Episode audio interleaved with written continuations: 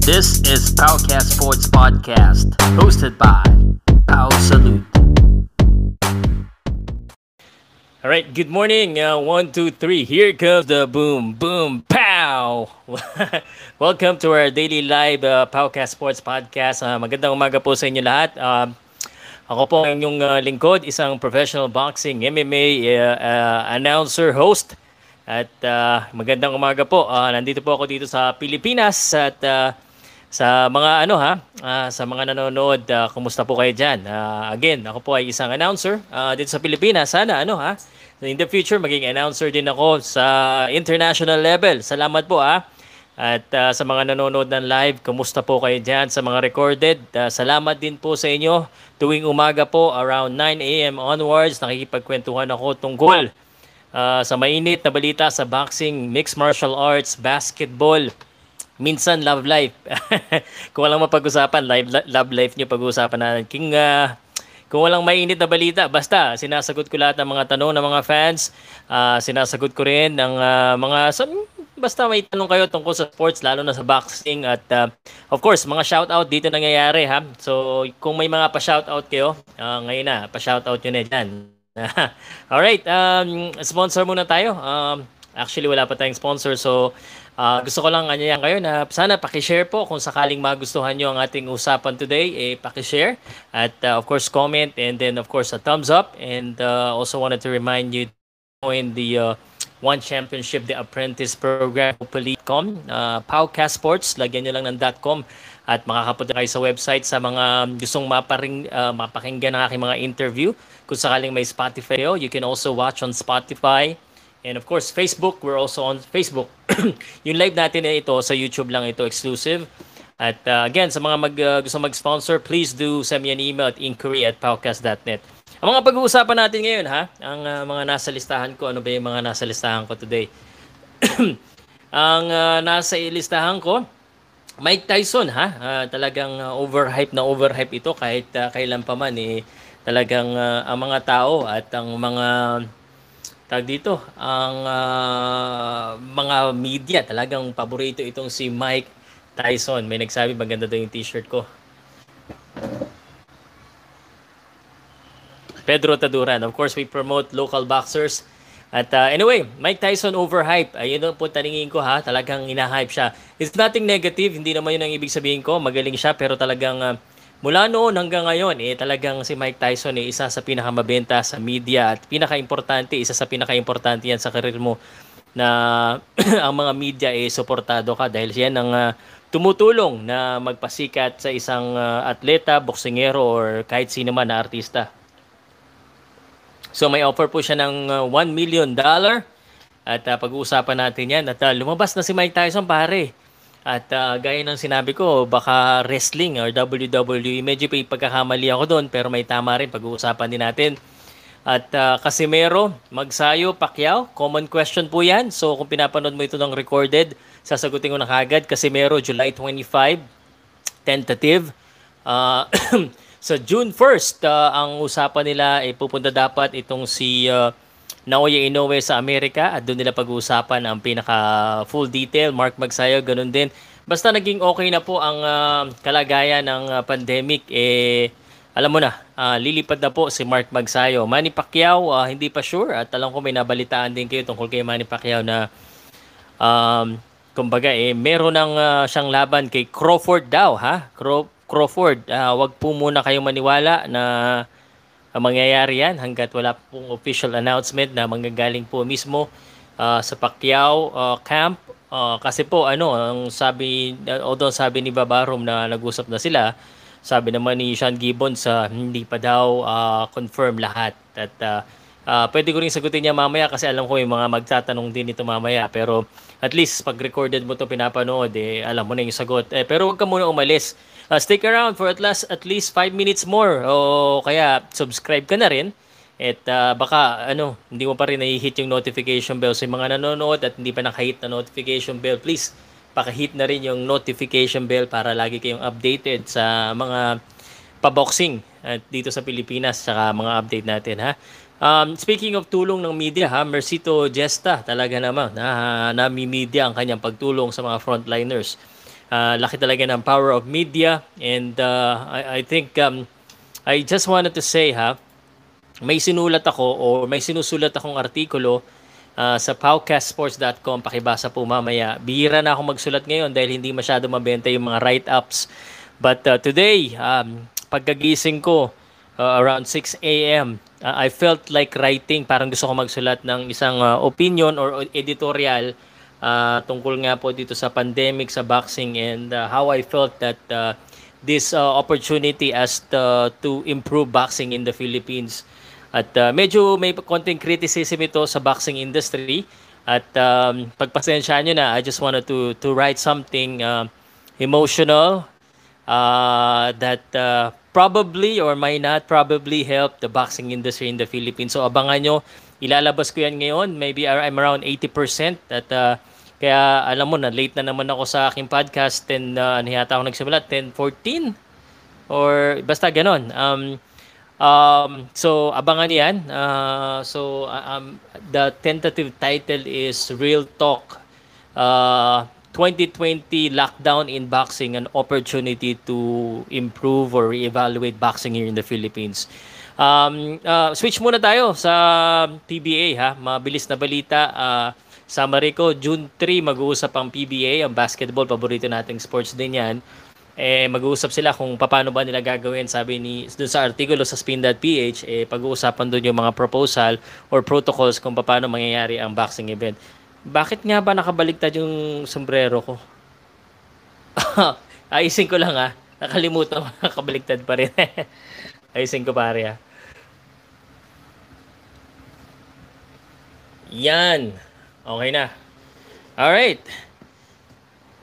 At um, pag-usapan din natin ha, uh, pare, yung WBA magkakaroon ng meeting at naglabas nga sila ng ano tawag dito, ng protocols kung paano gagawin ng mga paboxing dito sa buong mundo sa ating uh, nangyayari ngayon. So, uh, pinag-usapan natin yan kahapon, sa ini-explain ko lang. At uh, pare sa Dominican Republic, kung hindi nyo alam, magpapaboxing sana sila doon. Meron sana silang boxing this weekend. Ang problema, pucha, pare, canceled. Na-postpone. Uh, at uh, na, parang nakakatakot bigla kasi um, ilang araw na lang biglang pinapostpone ng gobyerno. At uh, kung sa Dominican Republic nga, eh, hindi nila magawa. Paano pa kaya yan sa Pilipinas? Medyo mahirap. Pag-usapan din natin ha, mga dapat i-improve dito sa Pilipinas ngayong panahon ng lockdown siguro sa harip na nag-iintay-intay tayo kung anong mangyayari sa boxing eh, magtulong-tulungan tayo paano natin i-improve. Hindi lang yung ating uh, sarili uh, ating boxing industry ano ba may contribute natin. Pwede natin pag-usapan ng konti yan. Skit Torman pala ha? Ang ating paboritong uh, isa sa paborito natin Kit Torman ang galing mag trash talk. Magaling din naman na boxingero ngayon. Ang gusto niya na daw si Spence. Parang meron naman balita. Eric Morales gumante. Sinabi niya, hindi, ayaw mo naman lumaban sa akin Juan Manuel Marquez eh. Anderson Silva pare versus Conor McGregor posibleng may mangyari at bukas uh, makakarinig kayo ng balita uh, tungkol sa NBA at ang kanilang pagbabalik. Meron daw silang uh, new format. And of course, at uh, ang pinakamalaking portion ng ating live everyday is ang question and answer portion. So kung may question kayo, may answer ako. Kung wala akong answer, babalikan ko na lang uh, next time ha. At uh, kung uh, kaya niyo sagutin naman, eh baka kayo na sumagot. All right. Pausulod pa ako sports. Kumusta po ba? Mga magandang umaga po. Magbabasa na muna ako ng shout outs at uh, ng mga comments at uh, dito po sa ating uh, live session uh, as much as possible ha. Yung sa bandang huli hindi ko nababasa eh kaya wag na kayo mag-atubili, mag uh, mag-comment na kayo at uh, magtanong na kayo ng uh, mabasa ko ha. All right. Uh, good morning. Uh, Genius Roque, Norberto Reyes, Aklu Atayde. Uh, pabati daw, uh, Aklu Atayde. Good morning sa iyo. Magandang uh, umaga, Aklu. Taga saan ka ba? Uh, saan ka ba ngayon? Erneo Almesion. Almension. Good morning, idol watching from Imus, Cavite. Okay. Alam mo pare, um, pag may nagbaboxing dyan sa Bacoor, puntahan mo next time ha. Naruto, love that shirt, idol. Okay, I'm gonna show you the shirt. I'm not selling this, but um, I just signed up before I, hindi, i-explain ko na, papakita ko muna. Kid Pedro Taduran.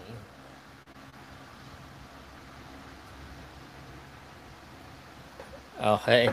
Alright, yan po si um, Pedro, uh, Kid Pedro General Taduran, ang ating IBF Minimum Weight World Champion. World Champion po yan ha. At uh, um, just in case naghahanap kayo ng mga t-shirt ng mga ganyan, ibigay lang po sa akin yan ng ng uh, mga promoter at ng mga boxer para ma-promote sila dahil para mas lalo sila makilala. At uh, ako naman, eh, nag-sign up ako ngayon noong isang araw sa Teespring. Uh, pero US based siya. Eh. Hindi ako kayang hindi ko pa kayang mag-produce ng uh, t-shirt ko. Hindi ko alam kung gaano kalaki yung market lalo na dito sa Pilipinas na karamihan po ay walang credit card. Uh, so cash basis, medyo mahirap, hindi ko maasikaso yan eh. Uh, so sa, sa Teespring, if you're from outside the country, especially if you're from the United States, uh, or if you are from the United States or from Canada, you can order uh, Teespring. Um, there's a link uh, that I can provide you later. Pero hanapin na lang yan, Pauka Sports Teespring, lalabas yan. All right. Um, Jeffrey, good morning. Good morning din sa iyo. Good morning. Magandang umaga po. Thank you very much for tuning in sa ating live 9 o'clock to uh, an hour session of uh, boxing or sports talk. Remember, uh, lagi pa rin ako nagkakamali dito. Remer, Ramerus, Ramero Venture. Good morning, Boom Boom Pow. Sabi ko sa iyo pare, isulat mo nga kung paano ko babanggitin ito para next time. Okay na. Melbert, good morning. Motorman, ito na naman si Motorman. May tanong na naman to kaagad. Sir, good morning. Anong pwedeng maging penalty ng boxer kung sinapak niya yung referee ka? Kasi po ito sa kalaban. Kahit dadaya kalaban, wala akong warning galing sa referee kaya niya sinapak. Uh, suspension, pwedeng suspension. Depende kung gaano kalakas yung suntok.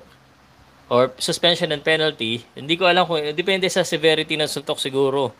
May pang maban kung talagang uh, malakas.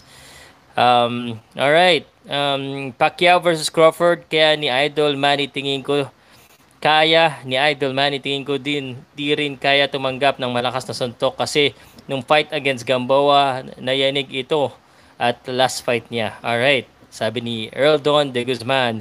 Janet uh, Celeriana, morning everyone. Good morning Janet. Thank you very much for tuning in. Uh, Caroline Bazar, morning idol. Sa wakas may update na naman sa sports. At uh, medyo nauubusan na nga ako ng update eh sa sports. Kasi alam mo, konti ang balita lalo na sa local boxing. By the way ha, I, I just wanted to say this right away. Um, on June 13, um, meron pa pala sa baba. Basahin ko muna. Morning everyone. Morning idol. Uh, sino ang ano to, pana sino ang may pananagutan sa boxer in case may mangyari sa kanyang kalaban? Promoter po.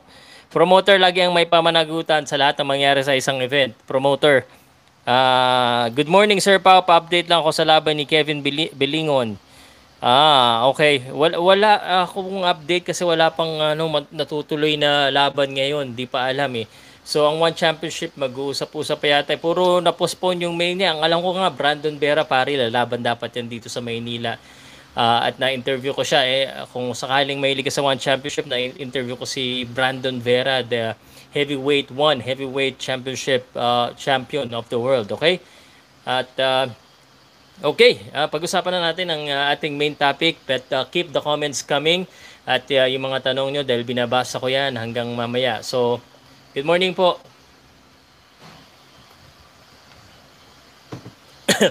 ang pinaka main topic natin today and um, hindi ko alam kung um, sino na ba dito ang uh, hindi naka abot sa live ko pero pinanood yung recorded version ng nilive ko.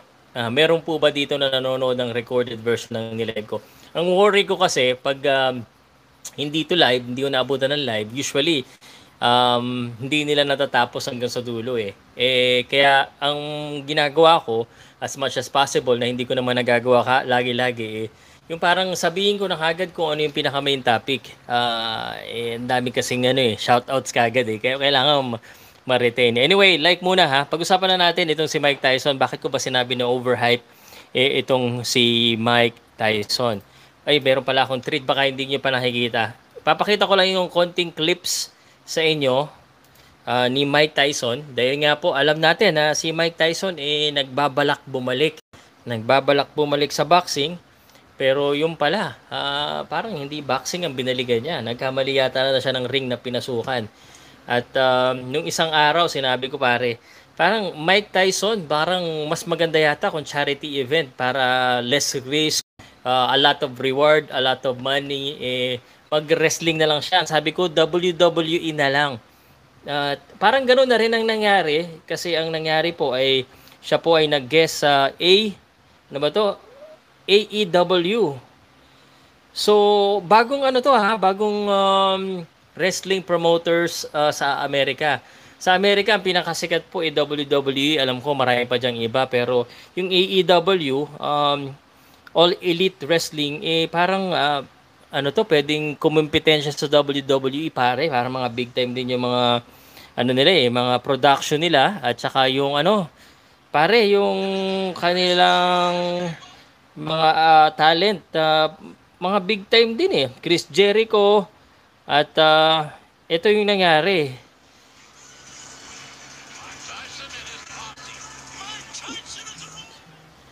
Mike Tyson.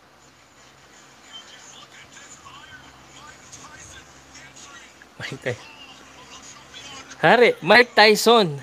Mike Tyson, um, lumabas siya sa isang wrestling, wrestling ano ha, wrestling um, entertainment at uh, hindi naman bago kay Mike Tyson na ano pare ha na uh, umarte uh, at uh, you know mag-guest sa mga ganito dahil nakapag-guest na naman siya. Uh, pero pare, um, and so we thought na Mike Tyson will go back in boxing. Baka feeling ko tuloy baka ito na yung ano, yung ang tawag dito ito na yung sinasabi niyang return niya dahil uh, dahil uh, ano na papa-PR siya pero ito tingnan mo to pare nakakatawa. Nabilis ko lang papakita sa inyo. Hindi ko alam kung nakita niyo na. Anong masasabi niyo dito? Here's Mike Tyson. Look at this.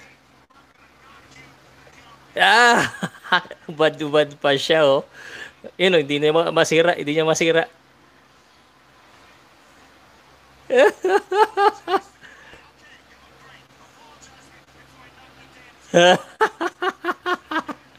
Look at that.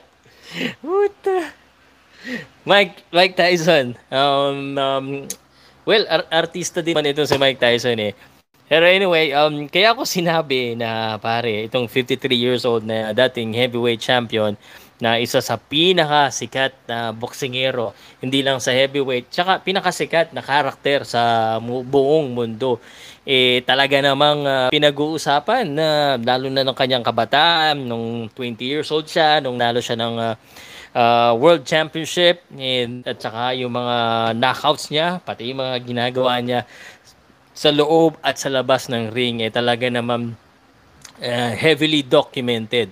Ito po may mga ganitong karakter sa boxing, sa iba mga kung ano mang um, athlete, athlete, ang talagang yung interest ng mga tao ay nandiyan dyan.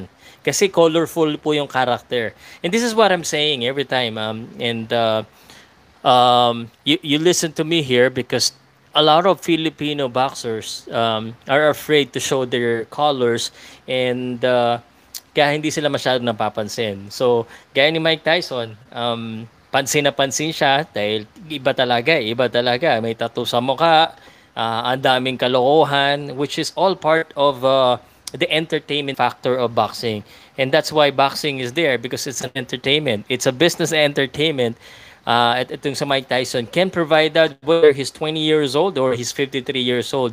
Kung dati-dati kahit yung mga nakalaban niya, eh, yung mga tinatawag na uh, bum. Merong mga ganun siya laban eh. Mga mga laban siya na alam na naman natin na siya yung mananalo at siya yung lamang na lamang doon. Pero um, when we see the fight, when we see how he knocks out his opponent, talaga namang ano ha, uh, kumbaga eh, talagang mapapawaw ka at saka mapapapanood ka. And this is one of the reason probably that's why he is most watched uh, at any age, kahit na nung tumaba siya talagang ang dami, daming sumusunod sa kanya. Ngayon, kaya natin pinag-uusapan ito pare, uh, kasi um, dagsa yung mga offer kay Mike Tyson at saka doon sa mga posible niya makakalaban na labanan siya. Kung ito si Mike Tyson ay bata-bata talagang malakas, eh, eh, pwede niyang ipagpatuloy ang kanyang karir. Uh, pagpalagay na natin na mananalo siya. Siguro kahit matalo, wag lang yung yung heavy na matalo eh yung interest ng mga tao at uh, yung ano tawag dito, yung curiosity ng mga tao ay hindi mawawala. At itong um, kamakailan lang ang uh, CES boxing or ang uh, tinatawag na Classic Entertainment and Sport uh, ay nag-offer na naman ng uh, isang uh, napakalaking offer kay Mike Tyson. Naririnig natin, may mga 200,000, 2 million, meron na namang 1 million offer uh, para kay Mike Tyson para kalabanan niya isang isang boxer na nagngangalang Giuseppe Angelo Cusamano. Hindi ko siya kilala. So ang ginawa ko, chinek ko yung box rec pare ha. Um, chinek ko yung box rec at uh, isa siyang 32 years old na boxer na may 18 wins, 3 losses at uh, Amerikano at uh, inoffer ng uh, 1 million US dollar ha just to fight this guy. Uh, so it could be again uh, what I'm saying here is this could be another like uh, PR stunt para dito sa Classic Entertainment and Sports and uh, parang uh, para mabalita at mapag-usapan natin. Uh, naisip ko nga eh kung uh, kinabi ko kanina, sinabi ko nung isang araw, kung paukas na lang ang mag-promote ng laban ni Mike Tyson dito sa Pilipinas, mag-headline kaya yon pag sinabi kong paukas sports to promote uh, Mike Tyson here in the Philippines. Siguro, daming uh, tataas ang kilay. Pero isa lang yung mangyayari. Kunwari, uh, ano yan, um, ma- mababalita yan at masasabihin na si Raulo pala to eh wala nga yung kakayanan. Tingnan mo yung mic dyan, no? sira-sira pa. Anyway, ha, um, siya po ay hype talaga. Uh, ito, Mike Tyson nalaban sa uh, pumunta sa AEW or Wrestling Entertainment. Uh, ano na ha, um, he is one of the reason why I, I heard of this AEW wrestling na hindi ko alam. And uh, isa pa ha, Dana White. Ito pa, isa pa, Dana White, UFC promoter, nagsabi na rin na uh, there's something lined up daw para kay uh, Mike Tyson. Ano kaya yung something lined up na sinagsasasabi ni Dana White? Uh, so ibig sabihin, meron na rin siyang tinatagong plano para dito kay Mike Tyson. Grabe, no? Ganyan po kabenta si Mike Tyson. Uh, kahit na 53 years old, kahit na matanda, eh, hila, pila, pila pa rin po sila. Uh, I just wanted to say ha, UFC ha, UFC tuloy na rin ang event nila, May 31 and June 6 and then uh, top rank June 9 and uh, June 11 Shakur Stevenson at Jesse Magdaleno will be headline. Hindi sila magkalaban. Sa June 9 si uh, Shakur Stevenson. And uh, sa June 11 it's Jesse Magdaleno again top rank plan uh, to host uh, 2 to 3 boxing event uh, per week. Ganong kadami. And uh, uh, what we've heard is that uh, yung uh, boxing event nila ay uh, uh, at least uh, tag dito uh, 4 to 5 fight fight cards so um, we'll see about that uh, and hopefully it goes well dahil ito ang magiging pattern ng mga boxing dito sa Pilipinas. Isa pa pong gusto kong sabihin sa inyo na kahapon naglabas po ang WBA ng kanilang protocols uh, sa sa boxing. So doon uh, ilagay nila in detail ko ano mga dapat gawin from training to post fight. At uh, ang masasabi ko lang pare, parang uh, medyo talagang very strict at uh, very very very hard to do here in the Philippines especially if wala kang ano wala kang uh, dag dito? Wala kang um, uh, funds because you, you need a lot of funds to do that especially the the sanitation uh, the security factor yung pag-alcohol yung pag-check sa lahat ng kasali, isipin mo kung ilan lahat yan sa isang boxer. May mga tatlo kang i-check ng COVID-19 ng mga boxer.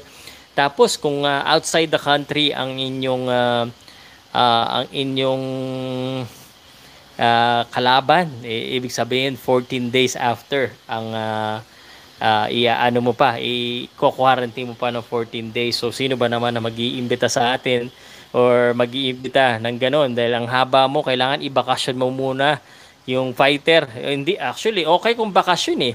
Okay kung makakaikot eh. Pero pag uh, punta mo sa ibang lugar or pag uh, dala ng pagdating ng boxer dito, doon lang sila sa gym at uh, 14 days sila bago sila lumapit sa ibang tao or doon lang sila sa kwarto pala bago sila lumapit sa ibang kwarto which is which makes it hard uh, for any promoters na kumbaga eh uh, kumuha ng uh, mga boksingero na galing sa ibang bansa and that is very very difficult and uh, I think I should do a reaction on that one uh, just to remind myself Thank you very much po sa lahat po ng nakikinig pa rin. Ito po si Pao Salud every day, every morning around 9 o'clock a.m. Um, we do a live podcast where we answer your questions and uh, I, I talk to you about a lot of things about, especially about boxing and other sports. At uh, kung may mga tanong-tanong din kayo, eh, pwede nyo lang itanong pa rin sa akin yan. Okay? Uh, right. Sandali, uh, reaction sa WBA. Alright, sinulat ko lang kasi mamaya gawa ng reaction video tungkol dyan. Uh, good morning po. Um, yung mga nakikinig o nanonood sa akin, um, 23,000 yan. So if you can uh, give me a like uh, and a comment and a share, that will be very much appreciated. Uh, my name is Pao Salud. Okay, uh, next sa topic natin, ano, magbasa muna ba ako or magbasa muna tayo? But uh, our next topic uh, is um, Dana White, uh, talk about resurgence. Uh, mabilis na balita kay Casimero, Magsayo Pacquiao, Suarez. At uh, yan ang uh, isa sa pag-uusapan natin. And uh, the power of media and uh, PBA. So, konti lang, uh, nasa na ba ang ating mga questions? Um, kay Joey Cabrera, may kaso ba ang boxer kung napatay niya ang kalaban niya? Anong kaso? Parang yung referee yata ang magkakaroon ng kaso dito. Um, uh, depende sa sitwasyon. Eh, parang hindi yata. Parang alam ko pag may nangyari sa boxer, yung referee minsan mananagot eh. Kasi dapat alam ng referee ang uh, mga nangyayari sa sa loob. So, dapat ihinto niya bago pa mamatay yung uh, boksingero. That's why there are rules. Kaya po kinecreate yung rules ng boxing. Kaya yung modern boxing is different from the old boxing. Modern UFC is different from the new UFC is because to prevent po yung mga loss of life, yung mga um, injury na ganito, at uh, para makabalik pa at magkaroon ng career ang mga fighters.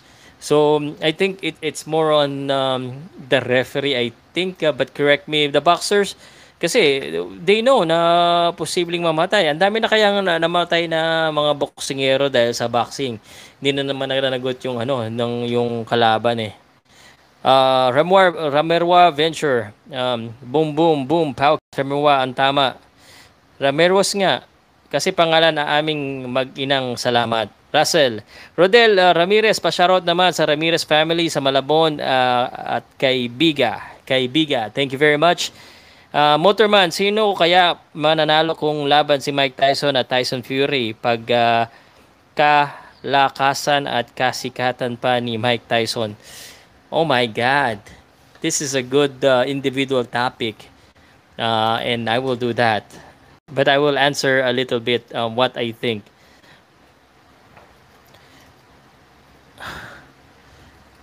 Tyson Fury. I, you know what? I, I think... Uh, Tyson Fury's name uh, came from Mike Tyson. I think uh, the uh, probably the mother of or the father of Tyson Fury uh, love Mike Tyson. That's why he was named Tyson. And I'll find that out, ha? I, I think uh, para sa akin po kung maglaban si uh, Mike Tyson at uh, si Tyson Fury, sandali ah. At uh, gusto ko sumagot din kayo dito. May nagtanong lang sa akin, sabi ni Motorman, paano daw pag nag laban si Mike Tyson at saka si Tyson Fury ng kanilang prime? Sino daw uh, ang uh, mananalo? Um, hmm. This is a case between a big, big guy who fights small, who's very good, he has a very good boxing skills, Uh, when I say boxing skills, as in talagang magaling umilag, uh, magaling gumalaw, uh, that is uh, Tyson Fury. And then the, in another case naman, eh, ito, um, si Mike Tyson was grabe, it's a monster talaga. Talagang grabe yung lakas, grabe yung aggression. And if they fight, um, I can see Ah, teka isipin ko muna ha. Kung sino mananalo. Gusto kong makita yung comment nyo eh. parang wala masyadong nagko-comment kung sino mananalo. Explain nyo kung bakit. Pero para sa akin, parang ang mananalo yata si ano. Shit, this will be an unfo- unpopular. Unpopular ito ha. Unpopular siguro itong magiging decision ko. But I think Tyson Fury would win via decision if they fight. Uh, it is based on the factor that yung talo ni Mike Tyson uh, lalo na yung um, yung mga nakalaban niya uh, actually pag 5 uh, star at magaling magboxing gaya ni Evander Holyfield eh natatalo siya. If you think about this uh, Mike Tyson was undefeated for a long time. But uh, ang uh, real talk po niyan eh yung mga tinalo niya simula nung kailan ba? Um, uh, from 1985 uh, para sa akin ha, from 1985 po ha, to 19, uh, probably 1986, ang dami niyang laban eh, sunod-sunod eh. Paramihan po yun, puro ano eh, puro hindi ganun kagaling magboxing. Uh, what I'm trying to say is that hindi ano ha, uh, hindi siya high level. Hindi siya high level para sa akin ha. And again, this is a discussion and I want I would love to have this discussion. Good na rin dahil naitanong ito Although I could create um, uh, a better explanation siguro pag ganda nakapag-research tayo. Ngayon, backtrack lang. And ako alam mo na to kasi Mike Tyson was fighting a lot of pardon the term, bumps when he was young and that's why he compiled a lot of knockouts. Not to say na hindi siya magaling magboxing ha, at hindi siya malakas. Malakas talaga siya. Okay? Malakas talaga siya. Pero nung inilaban siya sa isang highly skilled boxer, um, highly skilled boxers na magaling gumalaw like uh, ang tangkad pa naman to ni ni Tyson Fury. Uh, sobra. Um, parang may nakita na akong nag-comment kung gaano katangkad eh. Um, eh baka manalo po by decision itong si Tyson Fury in their in their prime. Okay uh, yan po ay para sa akin um, it's either Tyson Fury wins by decision uh, or Tyson or Mike Tyson wins the bout That's what I think. L- let me know what you think. Babasahin ko ha. Um, and uh, if you disagree with me, let me know why you disagree. Maganda yan para at least maintindihan ko rin yung inyong mga suggestion, idea, opinion uh, tungkol sa labanan na yan. But it was it was very good question, entertaining. If you have also an entertaining question or mga curious question ng mga ganito na wala naman tama at mali dahil hindi naman talaga natin malalaman kung sino mananalo kasi totoo po niyan, prime versus prime but the preparation of the other is different or iba, yung panahon na yon eh may emotional state or may may problem sa camp eh baka iba pa rin. Uh, anyway, uh, Sir Pau, kung sakaling bumalik ang boxing event, sino naman ang makakalaban ni Mike Tyson? Uh, Hantel Robert, um, this was the the news that I had that there's a lot of rumors going around of who's uh, Mike Tyson gonna fight. Uh, so andyan na yung mga Sina Evander, nandiyan na si Ken Shamrock, nandiyan na yung, ito, yung bago na sinabi ko sa class, na unknown boxer eh. Um, 1 million eh. Joe Kusumano, para sa akin unknown, two-star boxer eh. Uh, andyan na yung mga yan. Um, wala pa po eh. Pero ang isang uh, sure na nangyari eh, yung pinakita ko kaninang video, papakita ko ulit yung clips. Uh, baka sakali si Mike Tyson eh eh ano, nasa ano po, uh, wrestling at nasa wrestling si Mike Tyson. Um so baka baka yan na yung comeback niya sa wrestling. So hindi natin alam. Hindi ko pa alam, hindi ko pa masagot kung sino talaga. Rodel Ramirez, pa-shoutout naman uh, sa Ramirez family sa Malabon. Uh, naba, nabasa ko na to kanina ha. Pa-shoutout naman, uh, what, what if uh, Jagaba versus Mike Tyson or Tyson Fury. Maganda naman lahat ng laban kasi hindi ko masyado kilala tong si Ajagaba eh. Hindi ko kilala yan. Hindi ko kilala pare. Hindi, tamo, hindi ko alam lahat. Lalo na yung mga international. Ngayon pa lang ako natututo sa inyo. Um, uh, basta Mike Tyson ang laban. Siguradong ano yan pare. Uh, siguradong hit yan. Lalo na sa panahon ngayon kahit matanda yan. Yeah. Anyway. Ang lakas mga sir ni Mike Tyson, hahaha. Di ba sumali na rin siya sa wrestling dati, sinuntok niya si Big Show. Baka si ano yun, si Floyd Mayweather yun. Sinuntok si Big Show pare.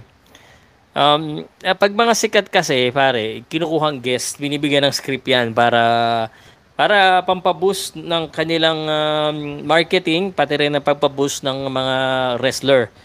Okay, Janet uh, Celeriana, ang lakas ni, ni Tyson, andyan pa talaga yung resistensya niya lang ang questionable dyan, lalo kapag medyo bata ang kalaban. Pass niya talaga yan at hinahanap ng katawan niya ang ganyang activity. Okay. Motorman, dalhin na lang ang uh, boxing, basketball at UFC sa North Korea para kakaiba ang yung dating uh, kagaya ng ginawa ng wrestling noon. Wala masyadong makanood tsaka ano doon, heavily scripted ang mangyayari pag dinala mo sa North Korea. Uh, kailangan pag dinala mo sa North Korea, lugi ka rin diyan. Lugi commercially na um, Idol, pagkatapos ng pandemic, pakishare naman ang mga boxing event na pupuntahan mo sa Cavite area para makapanood kami. Salamat and God bless. Ernio, sure pare, basta updated ka lagi at lagi ka nakasubaybay sa Pauka Sports sa aking website tsaka sa aking YouTube channel. Hit me yung notification bell.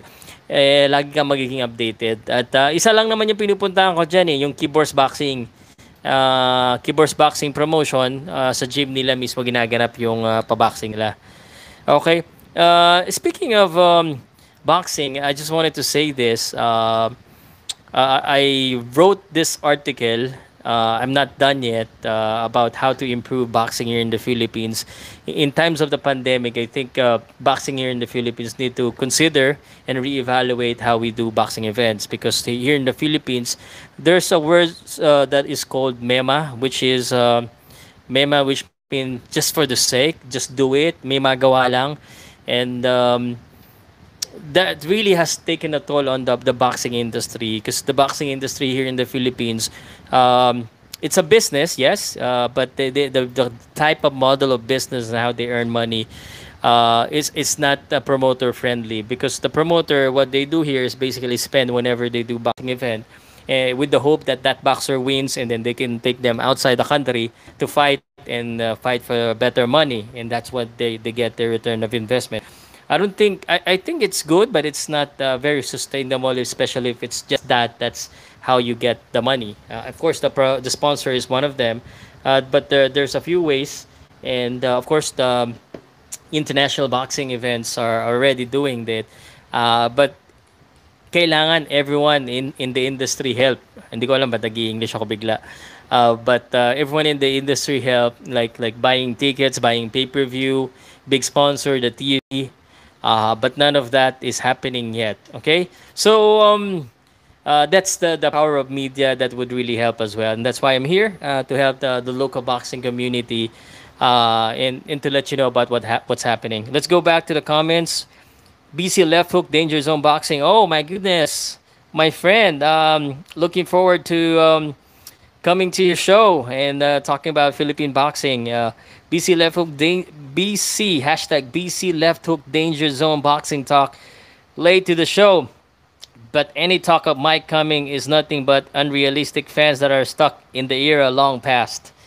All right. Um, so uh, well, you know, I was saying, uh, and I'm just gonna say this in English for BC Left Hook to to understand. Uh, uh, father name him. Okay, all right, you understood that.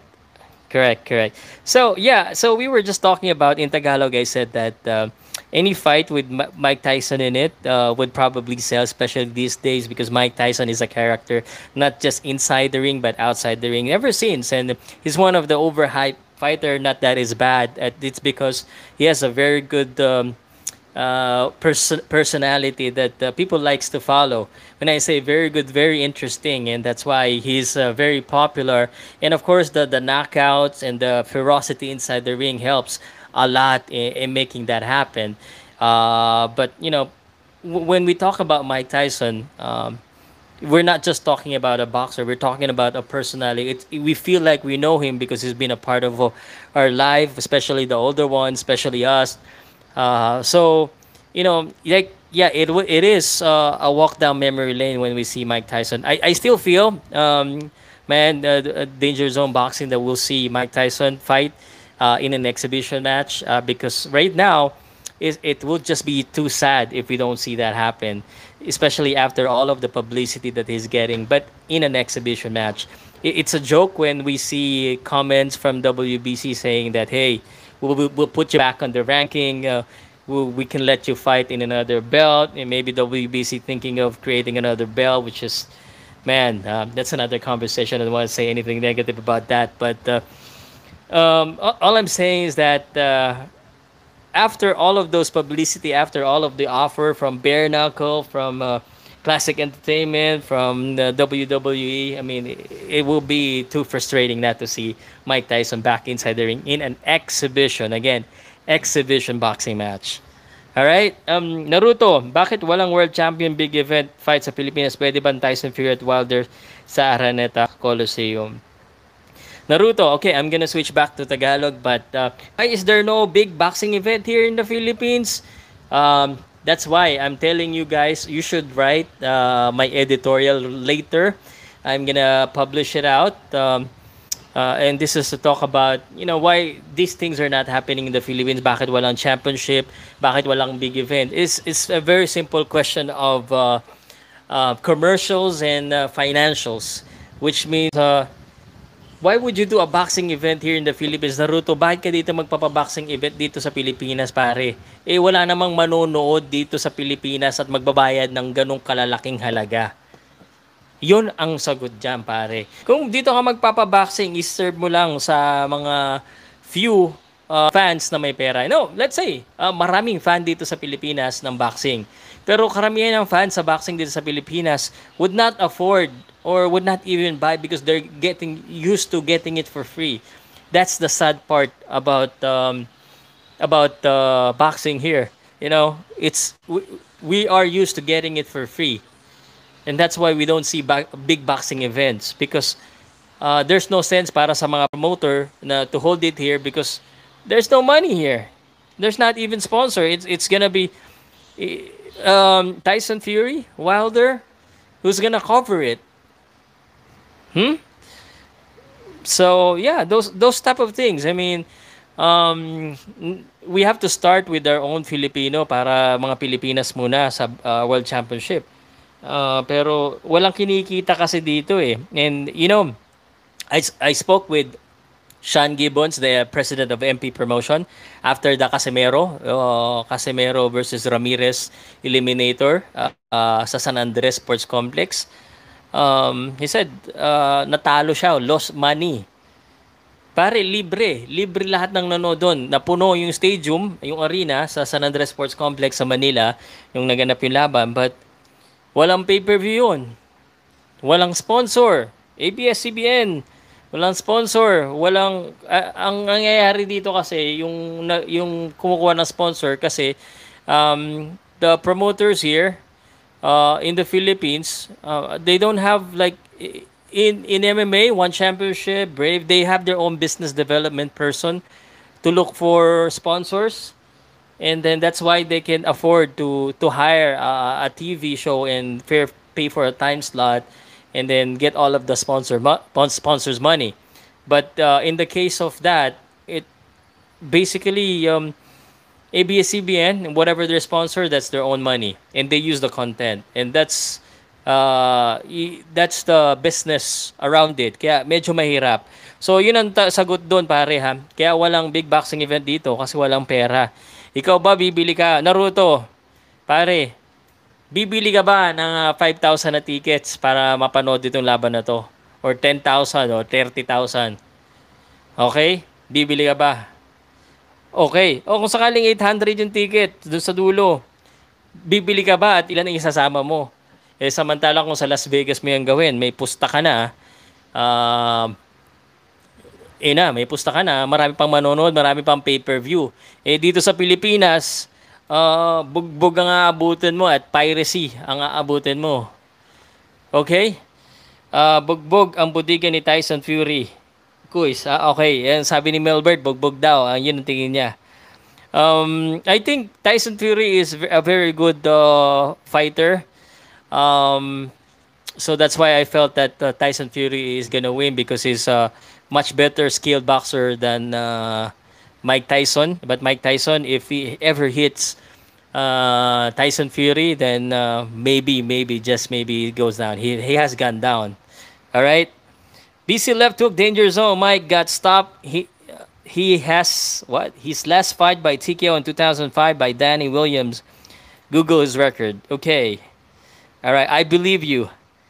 Hantal Robert, Sir Pau, ano ang nangyari sa karir ni Gio Santissima pagkatapos ng lab niya kay Navarrete? Gio Santissima's career is still intact. He has just one loss.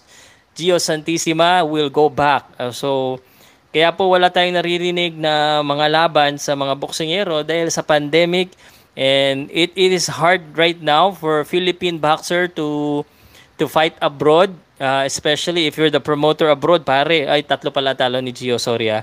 Um, um, especially if uh, you're a promoter abroad, 14 days quarantine. So you have to pay for that 14 days plus the the at least maybe 3 days after or 2 days after. That's a lot of money for you to spend on hotel, on the fighters.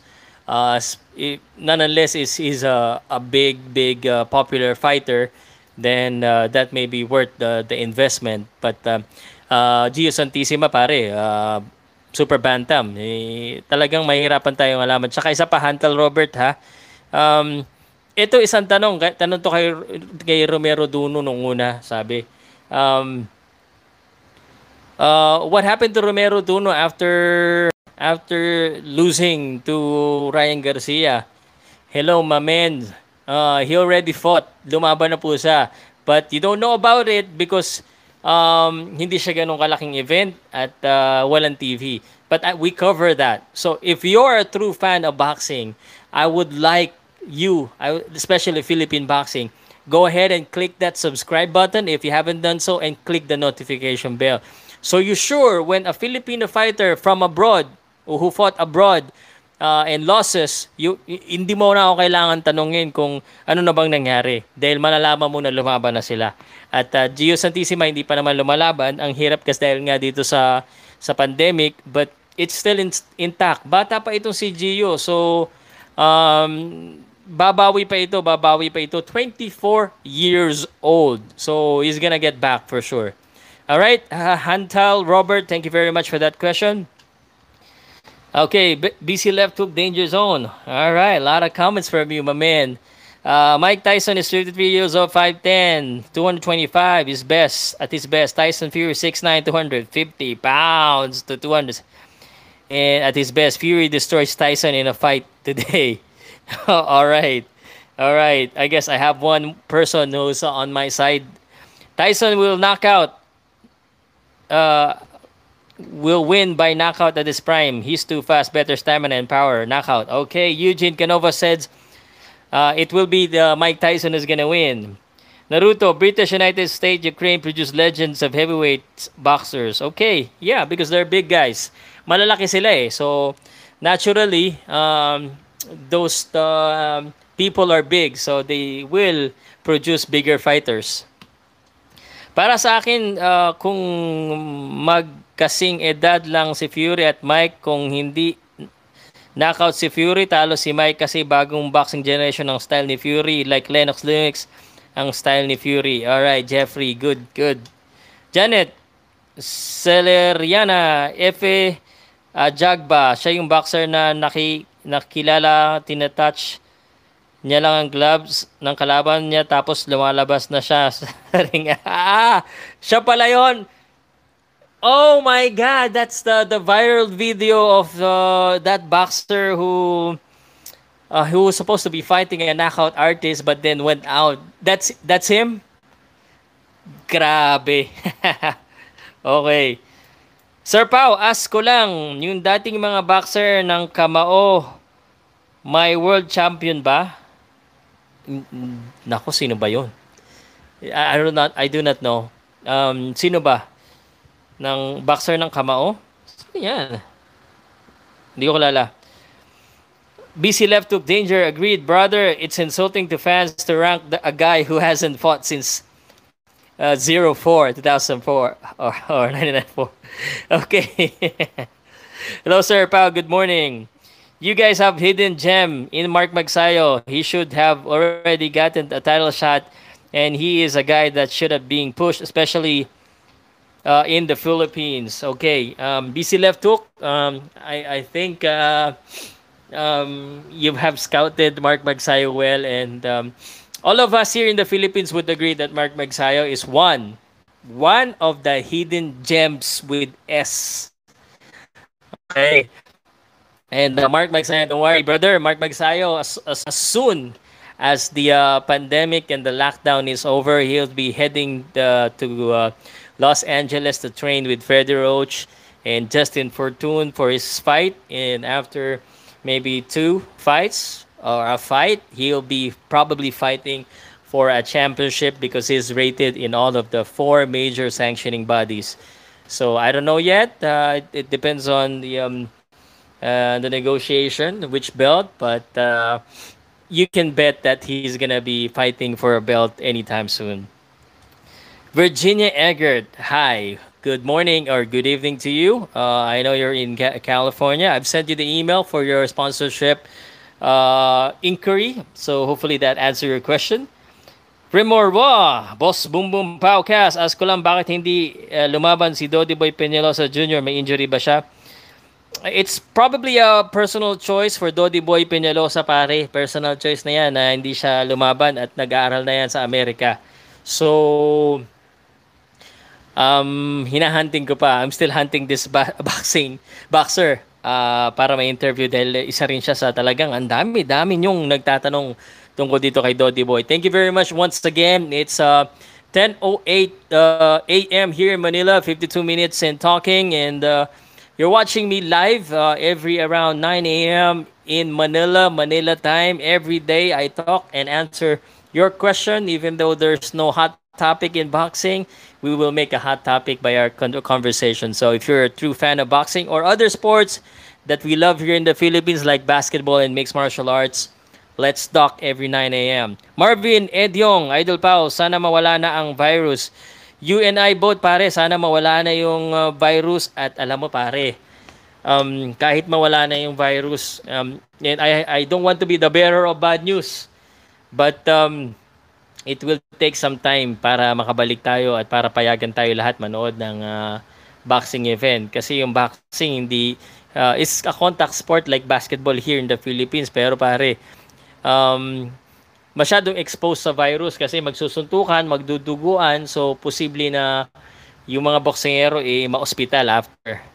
So delikado talaga, delikado. But hopefully um, Top Rank and all of the other boxing promoters that's doing their boxing event will serve as a template para magawa natin ng tama ang boxing dito sa Pilipinas. At uh, sana uh, bumaba na yung uh, kaso. Problema, pare, sa last check ko, 500 ba naman yung bagong kaso natin ng uh, corona, ng COVID-19? So, it, it's so disappointing. It is certainly disappointing for me. Okay, Mike Tyson win by KO, Fury win by decision, idol. All right, thank you. Kung lalaban si Duno kay Lomachenko, uh, abot ba sa uh, 20 is to 1 ang logro? Hindi ko alam, pare. Si, siya malamang underdog. Yes, underdog dito si Romero Duno. Uh, but uh, I'm telling you, Remo, Romero Duno will come back uh, stronger and better. I guarantee you that. I guarantee you that. Romero Duno, pare, may pangalan na yan. So, uh, he will come back stronger. I believe that. Okay, yes, idols. Siyempre, I support Philippine boxing but my dream is for local local boxing to thrive. Naruto, you better read the article that I'm gonna be publishing later about this. But um, in order for the Philippine uh, boxing to thrive talagang pare, it has to be uh, an effort from everyone. Let's start with the fans. Kasi yung promoter natin, kailangan mayaman, payamanin pa natin ng gusto at saka willing to gastos. Kailangan maibalik nila yung investment. After all, boxing is business. If it's not good business, if it's not good strategy, why would you do it? At uh, lugi. Okay.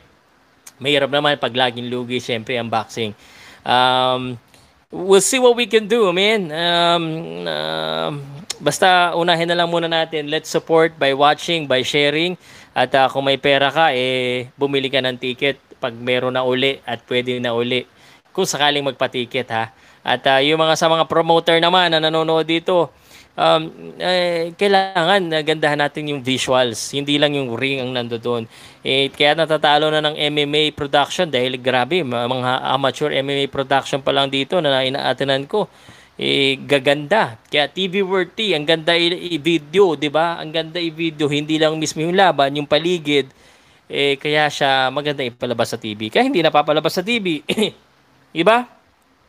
Sir Pao, pa-shoutout po sa wife ko. Lydia Idon Solamilo. Henry Edon wife. Uh, si uh, Lydia Edon Solamilo. Uh, magandang uh, umaga sa iyo. Kumusta ka dyan? Um, Dalogdog Sumalinog siblings. Isa din, isa din akong fan of boxing. Nasa dugo namin isang mandirigma at ang tatlong mga anak ko ang magiging next generation boxer sa pamilya namin. Pamilya Kampanya Dologod Dologdog. Pamilya Kampana Dologdog Banal. Uy, may lahing banal. Dologdog, parang uh, ang gandang moniker na kagad catchy. Eh. Medyo mahirap sa una ha. Pero sana pare darating ang araw uh, dalogdog pala. Dalogdog, dalogdog, dalogdog.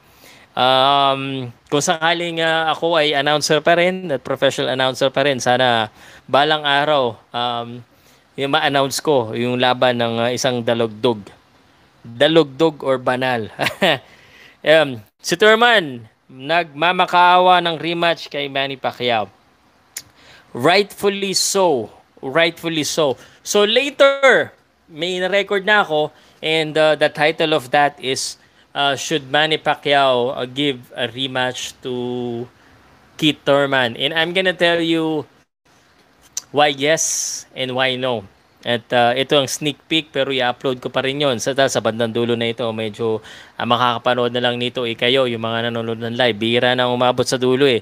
Uh, I'm gonna try and find out as well how I can uh, put this uh, same um, uh, live stream on uh, on my Spotify account see if I can do that. Um, anyway, um, para sa akin, para sa akin, si Turman at si Pacquiao, they have uh, an entertaining fight. You know, one of the close fight and interesting and um, fiery fight that I've seen Manny Pacquiao eh, because talagang uh, Manny Pacquiao rose to the adversity. Kumbaga, ang nahirapan siya dito. Yung sa mga nagsasabi hindi siya nahirapan, iba yung pinanood nyo. Yes, na-knockdown niya. Yes, tinamaan niya sa chan at nasaktan. Pero grabe yung comeback dito ni Keith Thurman. As in, umaming ka, kinabahan ka rin. Dahil sa bandang huli, eh, talaga naman bumibigay na ng todo itong si Keith Thurman. Napaganda talaga yung knockdown na yon dahil naging, ano yun, naging parang uh, impression ng fight. Uh, doon nagsimula lahat. Uh, dahil doon, nag-gain ng confidence si Manny Pacquiao at na nakatikim ito si Keith Thurman. Kaya nagkaiba ng uh, strategy. Uh, and, and that is a big factor. Uh, lagi naman kung sino na una, eh, yun ang usually lamang kagad. Eh. And pag lamang ka, mahirap makabawi. Lalo na again sa ama ni Pacquiao who will give you different looks in, in, in the fight. So, bibigyan ko ba ng rematch? I would say I would give rematch uh, if there are no other option. I would not give rematch kung ang makakalaban ay uh, Terence Crawford, Errol Spence, Floyd Mayweather. Um, if if it's those three, I probably give the rematch. Uh, the reason why Mikey Garcia has been uh, mentioned, bakit laging siya yung sinasabi, pero against actually um, feeling ko maraming nag-iisip sa atin na ah, Mikey Garcia mas malaki ang chance ni Manny Pacquiao manalo diyan kasi maliit at uh, we don't see him as a threat uh, sa knockout power sa power niya which is wrong. I think Mikey Garcia has that. Uh, pero yun ang tingin siguro ng mga tao dahil nga maliit, baka pwede hindi hindi masyado delikado kay Manny Pacquiao yung laban. Pero yun mo ha, Sean Porter. Um, ayaw natin, ayaw ko rin dahil alam natin yung style ni Sean Porter eh baragan eh. So if it's not the three, anyway, if it's not the three, I would uh, probably give Keith Thurman a rematch. But if I'm Manny Pacquiao, I would not. Uh, I would give Manny Pacquiao and Thurman a rematch if I am a neutral boxing fan. Yung mga Filipino dyan, sigurado ako ah, karamihan dito sa mga Filipino don't wanna see that rematch. Because, natalo na ni Manny Pacquiao, eh, baka may sampa. Because, Filipino ako eh. eh. Nakita ko na yung laban nila, panalo na, move on na lang para to increase legacy. Kasi wala nang mapa, wala nang mapapala dyan si Manny Pacquiao eh. Wala na. Pero kung ikaw yung kunwari pagbaligtarin natin ah. Sample lang pare ah. Kung si Kit Thurman ang Filipino. To si Kit Thurman ang Filipino. Sigurado ko yung mga Pilipino, sh- shocks, muntik niya na talunin si Manny Pacquiao.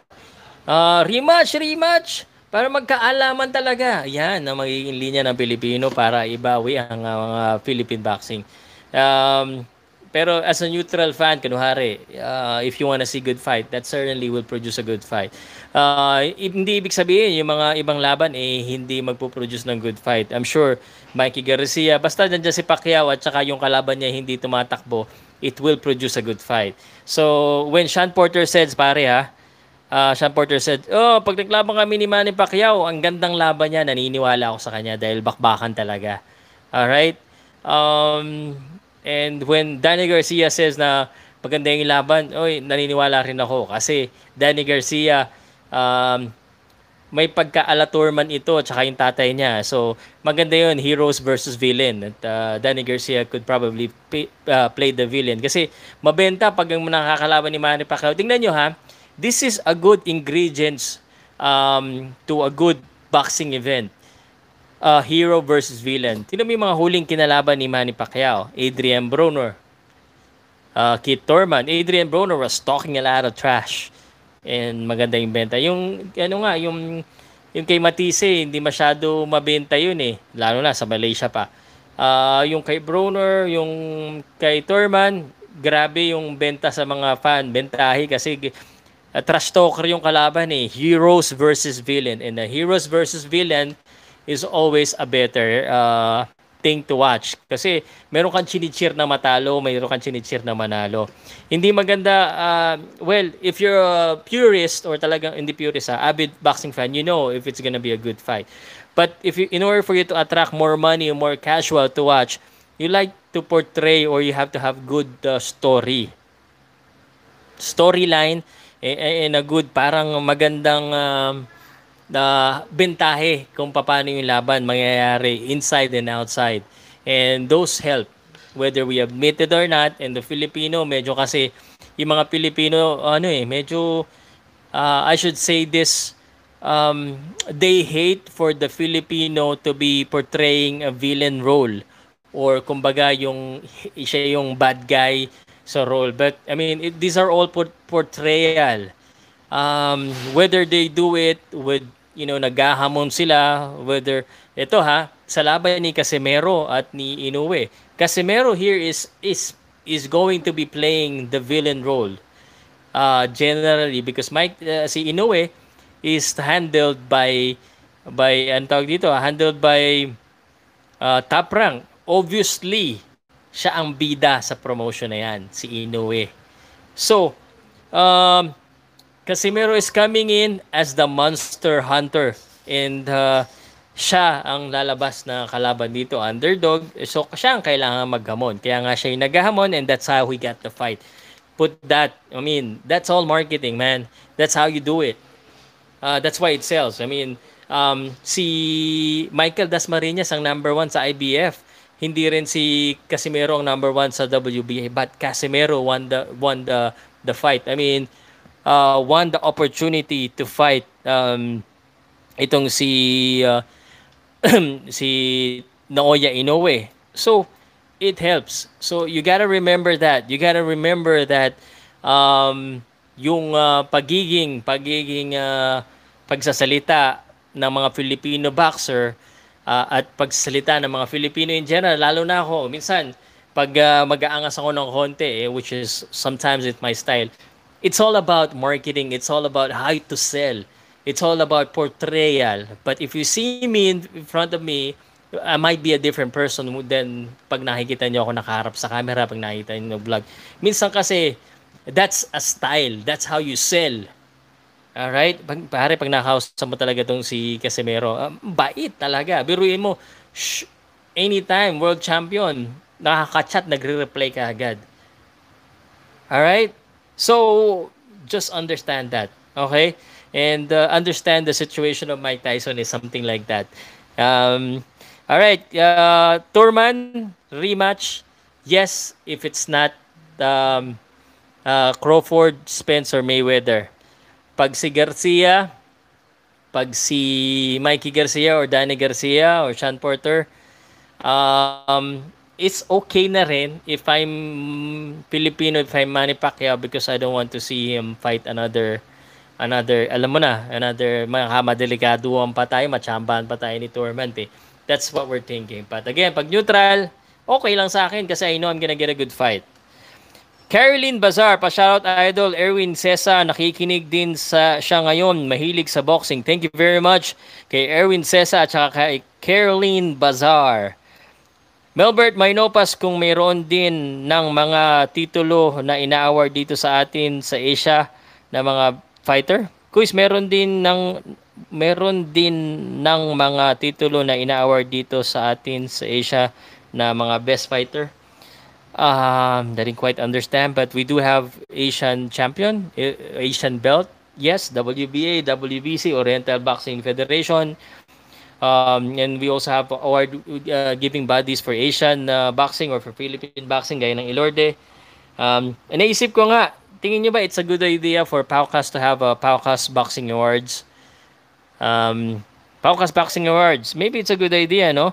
But it's not a good idea this year because wala nang masyadong aktibidades. Ah, all right, Melbert, Kus, meron din okay na ba sa Remerwa Venture Boss Boss Boom Boom Pow. I like it, ha? Uh, lagi mo sinasabi yung Boom Boom Pow kas and that's gonna be I'm gonna try and use that tagline for for my announcing uh, Boom Boom Pow. Uh, so thank you very much for always mentioning uh, mga ka-Boom Boom Pow. Shoutout naman sa mga Pinas uh, sa mga pinsan ko siguro to. Pinsan ko sa Alicia Bohol, sina Adami family, Libres family, Lumbay family. Salamat. Ang dami mong pinsan, ang dami mong pamilya, pare. Grabe ka. Okay, Sir Pao salute. Shout out sa Mami Hazel ko sa Bajum Pandan, Dumaguete. Tama ba to? Bajum Pandan, Dumaguete. Kala ko Indonesia eh. Mami Hazel, sabi ni Mordonio, shout out daw sa'yo. Thank you always with you. Sir Pao, salud. Pahabol boss, Boom Boom Pau Pau Cast. Shout out sa asawa ko si Malu Cruz at sa dalawa kong anak si Eros at si Ella. Uh, shout out ulit sa inyo ha.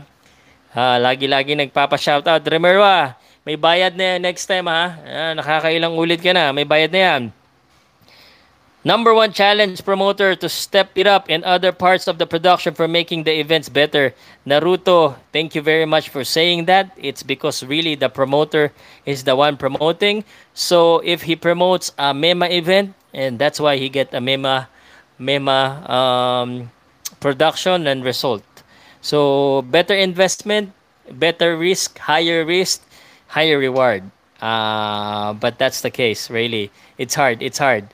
Basahin nyo mamaya ha, mayroon akong artikulo na sinulat, minsan lang ako magsulat. Um, dahil puro video na yung ginagawa ko. Dahil uh, ang uh, target ko ay mga kabataan. Uy, isang oras na pala. Nan, uh, kahit siguro isa lang yung topic ko, umaabot ng isang oras. Salamat sa mga comment ulit. Uh, balik kayo bukas 9 o'clock ha. Basahin ko muna ulit yung mga komento ninyo.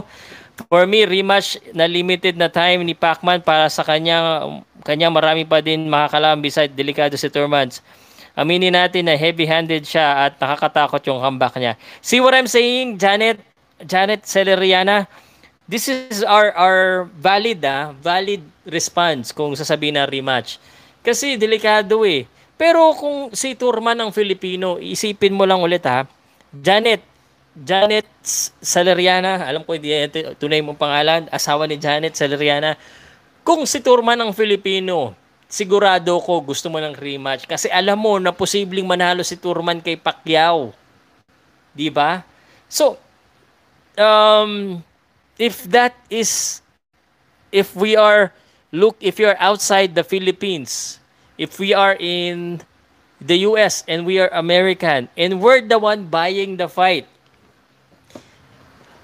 Kung tayo yung bumibili, or Amerikano gumagastos, sigurado pare, bibenta pa rin itong rematch na ito. Dahil yung mga Pilipino naman hindi naman masyado gumagastos yan eh. So if I'm the promoter, PBC, Al Haymon, I would want to see this fight. Because the Americans would like to see Torman wins against Manny Pacquiao because they felt na merong chance itong si Torman. Tama? Sabihin yung mali. Tama. But of course, we're Filipinos. And we don't want to see Manny Pacquiao lose. And delikado. That's why we don't want to see it. But uh, do we have the buying power? Okay. Itong, itong aking komentaryo, um, nililevel up ko rin. Alam ko, karamihan po ng mga boxing fan natin, uh, nasa masa, uh, but of course, you're watching YouTube. You should know, you should be aware. And I want to elevate the understanding of the Filipinos uh, in terms of boxing, English, Tagalog. Um, that's it. Uh, true boxing fans sa America would want to see this because they want to see Thurman win.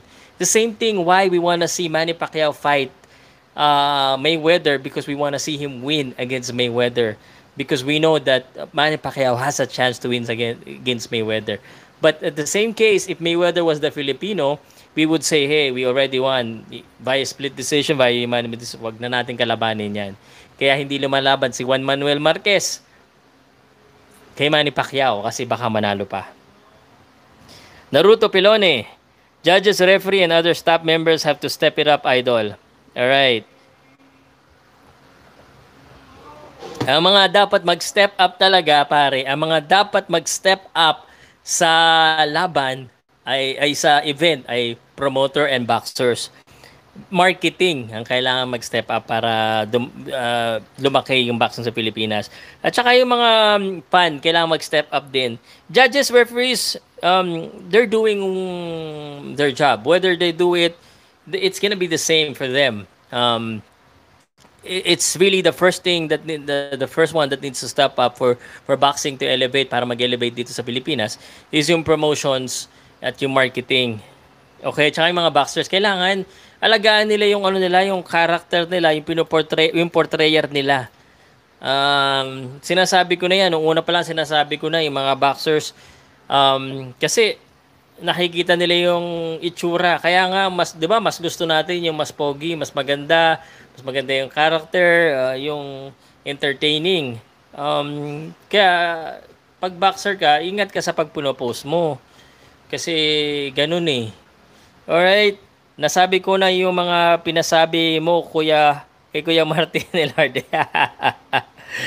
okay. Kailan ba laban ni Inoue versus Casimero, Sir Pao? Okay, sabi ko na, um, every day I get this question every time I do a live. July 25 is the tentative date. Tentative date, or June 25 or July 25. But that's still tentative. Wala pa eh. Pagbating ni ni Inoue sa Amerika na June 1 daw, yan, dyan magkakaalaban. Authentic Chef Vlog TV. Hi host. Hi din sa'yo pare. All right, and uh, on this podcast, what we do is we read every comments before we end. So, kung may pahabol ka, usually pagdating ng one hour, inuubos ko na yung mga comments uh, dahil I have to end the show. All right, because alam ko may mga gagawin pa rin kayo at saka may gagawin pa rin ako. Tatapusin ko pala yung art- artikulo ko sa paukasports.com. Kung hindi pa kayo nakakabisita sa website ko, pakibisita naman minsan-minsan. At least doon, puro content ko lang talaga makikita nyo. Wala kayong choice. okay. Kung matchup lang kay Pacquiao, mas okay si Spence ang kalabanan ni Manny at kung si Tank Davis naman dapat yumakat siya ng timbang para malakas makalaban ni Manny Pacquiao magandang laban at kung last ay si TMT. Okay. I really love Casimero's instinct, yung angas at tapang ng uh, niya bumagay sa karakter niya at the same time magaling uh, mag-market sa sarili. Coming fight niya ay talagang kaabang-abang parehong Warriors sa ring. Inoue at Casimero Cruz gandang mga experience sa kanilang huling mga laban dami nilang makukuha makuhang mga aral.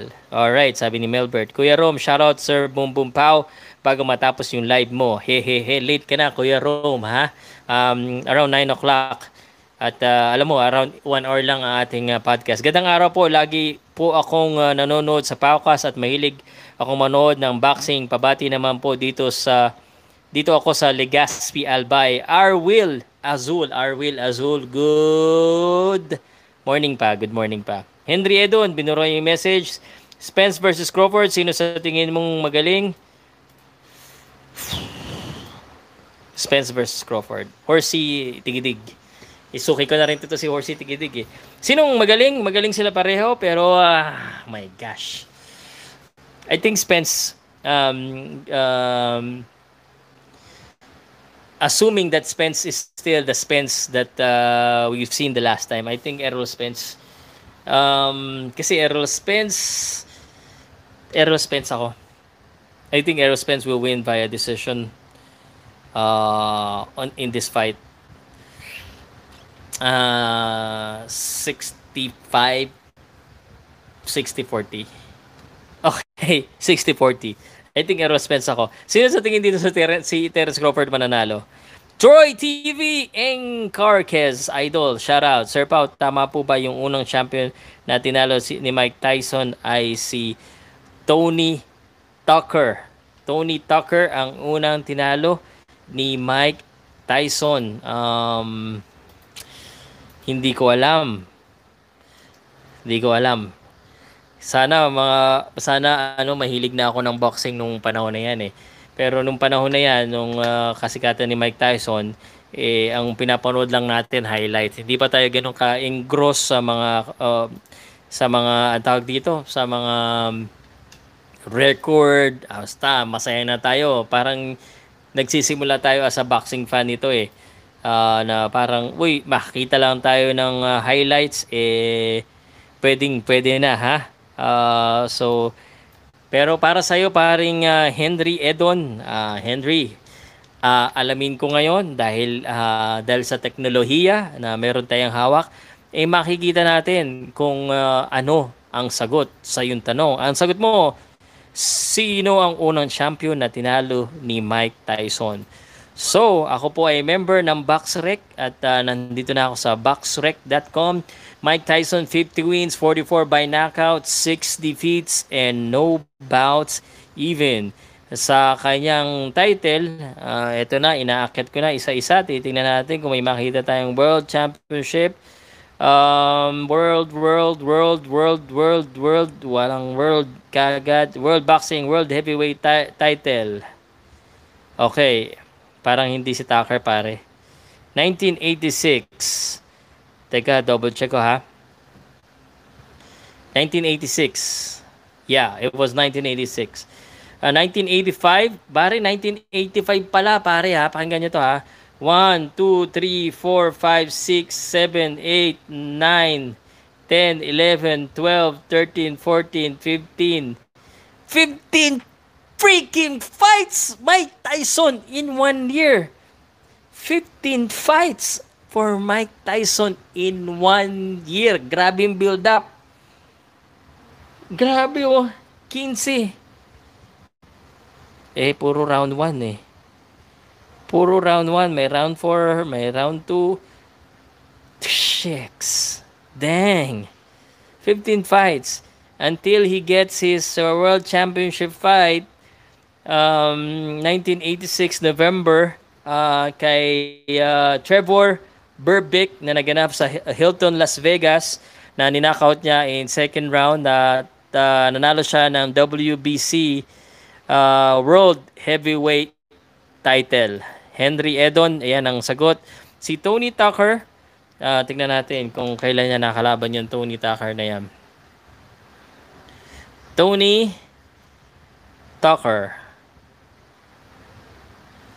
What? Wala. Yon, Tony Tucker. 1987. The, um, August 1, 1987, naglaban sila sa sa Las Vegas Hilton, uh, WBC, WBA at saka IBF. 1986, uh, lumaban na siya at uh, yun nga, ang unang laban niya sa 1986 na siya ay nagka-champion uh, ay yon si Ter- Trevic ano nga sa Trevor Bervic. Trevor Bervic ang una niyang nakalaban. Alright? So hopefully may natutunan ka at yan po ang nasusulat. At uh, thank you very much. Okay. Dalagodog. Dalagodog. Ang gandang uh, banggitin ha. Ah. Dalagodog, sumalinog. Sibling. Dalagodog, parang ano ha, parang um, uh, ang tawag yun, tang twister. Hi Idol, Paukas, paki-shoutout naman din mga anak ko, sina Patricia May, Di Sumalinog, gold medalist ng Batang Pinoy 2019. Ay, babae, Patricia. Sa Palawan, uh, Kevin D. Sumalinog, second time CVRAA at uh, Kyle D. Sumalinog. Uh, Kyle, si Patricia, uh, at si Kevin. Uh, magandang umaga sa inyo at uh, grabe yung suporta ng uh, tatay. Ha? Tama ko, Smelbert Mainopas. Philip Bagisa, hi Pao. Shout naman dyan here watching from Gepan City, Nueva Ecija. Thank you very much. Trevor, kasamahan ko sila kay Raquel, si Adrian Lasan pero ngayon nag-vlog na lang din ako. Sumuko ka na. Sabi sabi pare. Um, yung mga boxingero, kung hanap nyo pera, huwag kayong mag-boxing, mag-vlog na lang kayo. Pero mahirap din mag-vlog ha, pare, sabihin ko sa'yo ha kumikita tayo ng parang regular na sweldo pero kasi sa ginive up ko pare I was a, a business manager sa BPO and that earns me a lot. I mean a lot talaga. Um, nakabili kotse, nakabili ng bahay ngayon, patay, wala akong pera. Kulang pa kasi kasi yung boxing na niche, o sa yung topic ko dito, hindi ganun kasikat. Eh, dito na ako nagustuhan ng mga tao sa Pilipinas. Eh, kung basketball talagang malaki. Pero, um, boxing is kasi karamihan ng content ko Philippine boxing eh. Um, Philippine boxing meaning kayong kayo lang talaga yung mga avid. Kaya yung mga nagsasabi diyan, lagi akong nasasabihan din eh. At saka ilan yung mga sikat na vlogger. Hindi po ako artista. Sana ha, sana sumikat. At uh, hindi ganun kadali. Uh, yung mga nagba-vlog, kala nyo lahat laging walang problema. May problema yan minsan. Uh, uh, laging kailangan masaya. Uh, ang hirap mag-edit uh, ang hirap lalo na pag original content. So i-appreciate nyo yung mga vlogger na o mga podcaster, yung mga na content creator na yung mukha nila at saka puro original dahil sariling sikap at uh, talagang uh, ibig sabihin finalo nyo sila dahil sa kanila dahil sa dun sa vlogger mismo sa podcaster mismo dahil uh, gusto mo sila napugian ka napugian ka sa akin o nagalingan ka magsalita or or na-entertain ka. Hindi dahil sa mga video clips. At uh, that's hard. Uh, but um, ganun. Eh, yun ang, kini, eh, yun ang ano ha, yun ang uh, pinili mong ano, pinili mong uh, pero ganun talaga. Pero you, you have to learn how to to blog properly kasi hindi naman porket nagba-video video ka panoodin ka na ng tao eh. Or yung mga content mo minsan pare Troy TV ha. Um, ko, mahirap talaga mag-edit, uh, mahirap mag-fair use kung sakaling gagamit ka ng content ng iba. Uh, pero if you're thinking long term at uh, medyo bata pa naman tayo, so ibig sabihin uh, mahaba-haba yung pagsasamahan natin. Uh, so let's build and build this up and let's build a community uh, under Pauka Sports, yung mga mahilig sa sports, lalo na sa boxing. Eh, magsama-sama tayo dito lagi, magkwentuhan tayo. Uh, lalo na ngayon lockdown, every day around 9 o'clock uh, to onwards. At dito, na, medyo napahaba dahil marami pang comment dahil uh, sabi ko nga, uh, hindi ako nagtatapos ng uh, aking uh, podcast or ng aking live uh, pag uh, hindi ko nababasa halos lahat ng uh, vid- ng ano ng uh, comment and shoutouts. Inom muna ako ng tubig, pare. Salamat sa inyo ha. Salamat. Uh, we'll do better uh, and um, uh, as as soon as may mga balita or may event na na bago uh, ko-cover natin. So para isama ko kayo sa mga boxing event. After fighting Floyd, may laban ba si Pacman na naging pay-per-view million seller? Lahat yata million eh. Um, uh, almost. Alam ko, yung ano, um, pay-per-view niya kay Torman, ah, maybe you think yung big, big pay-per-view. Um, let's see the stats para ma-sure tayo. Ah, boxing career of Manny Pacquiao. Let's see if we can uh, see uh, kung uh, gaano kadami yung pay-per-view ni Manny Pacquiao. Um, pay-per-view. Bobby Oswenko, pinapahirapan ako eh. Pacquiao uh, approximately 20 point million, 1.2 billion pay-per-view. Wait. Wala yatang listahan ng mga pay-per-view fight ni Manny Pacquiao kung magkano pay-per-view oh, versus ano, tingnan na lang muna natin versus Broner muna. Ang alam ko, malaki rin ang kinita nito eh. Oh, 400,000 pay-per-view buys.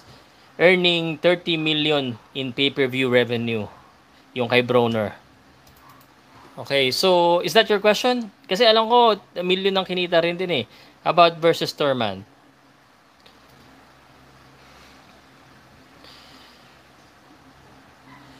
Uh, pay-per-view tournament revenue.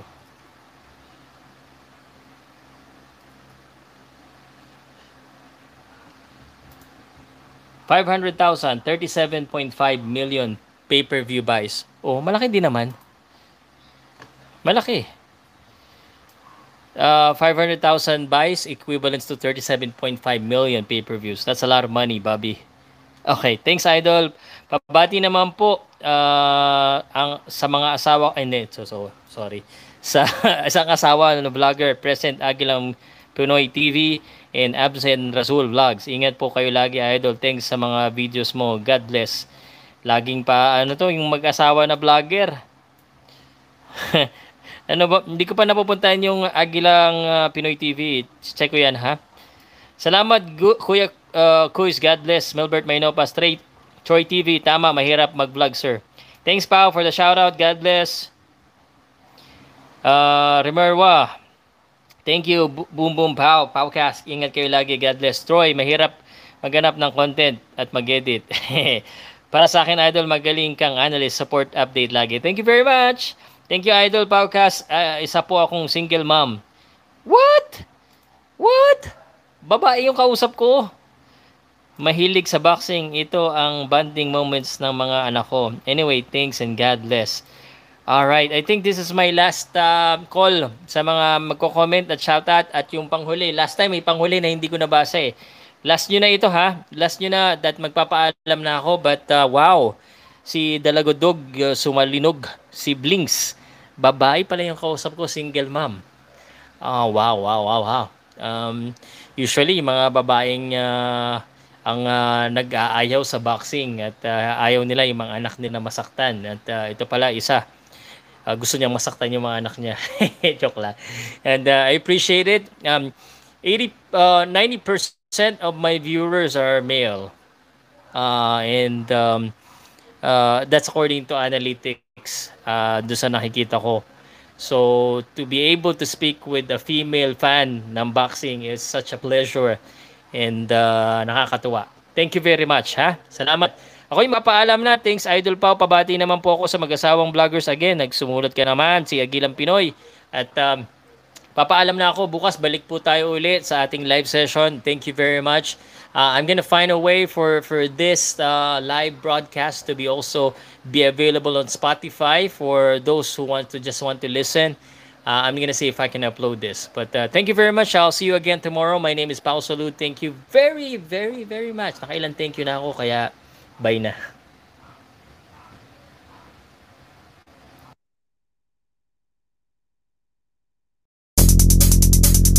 This is Powcast Sports Podcast, hosted by Pao Salud.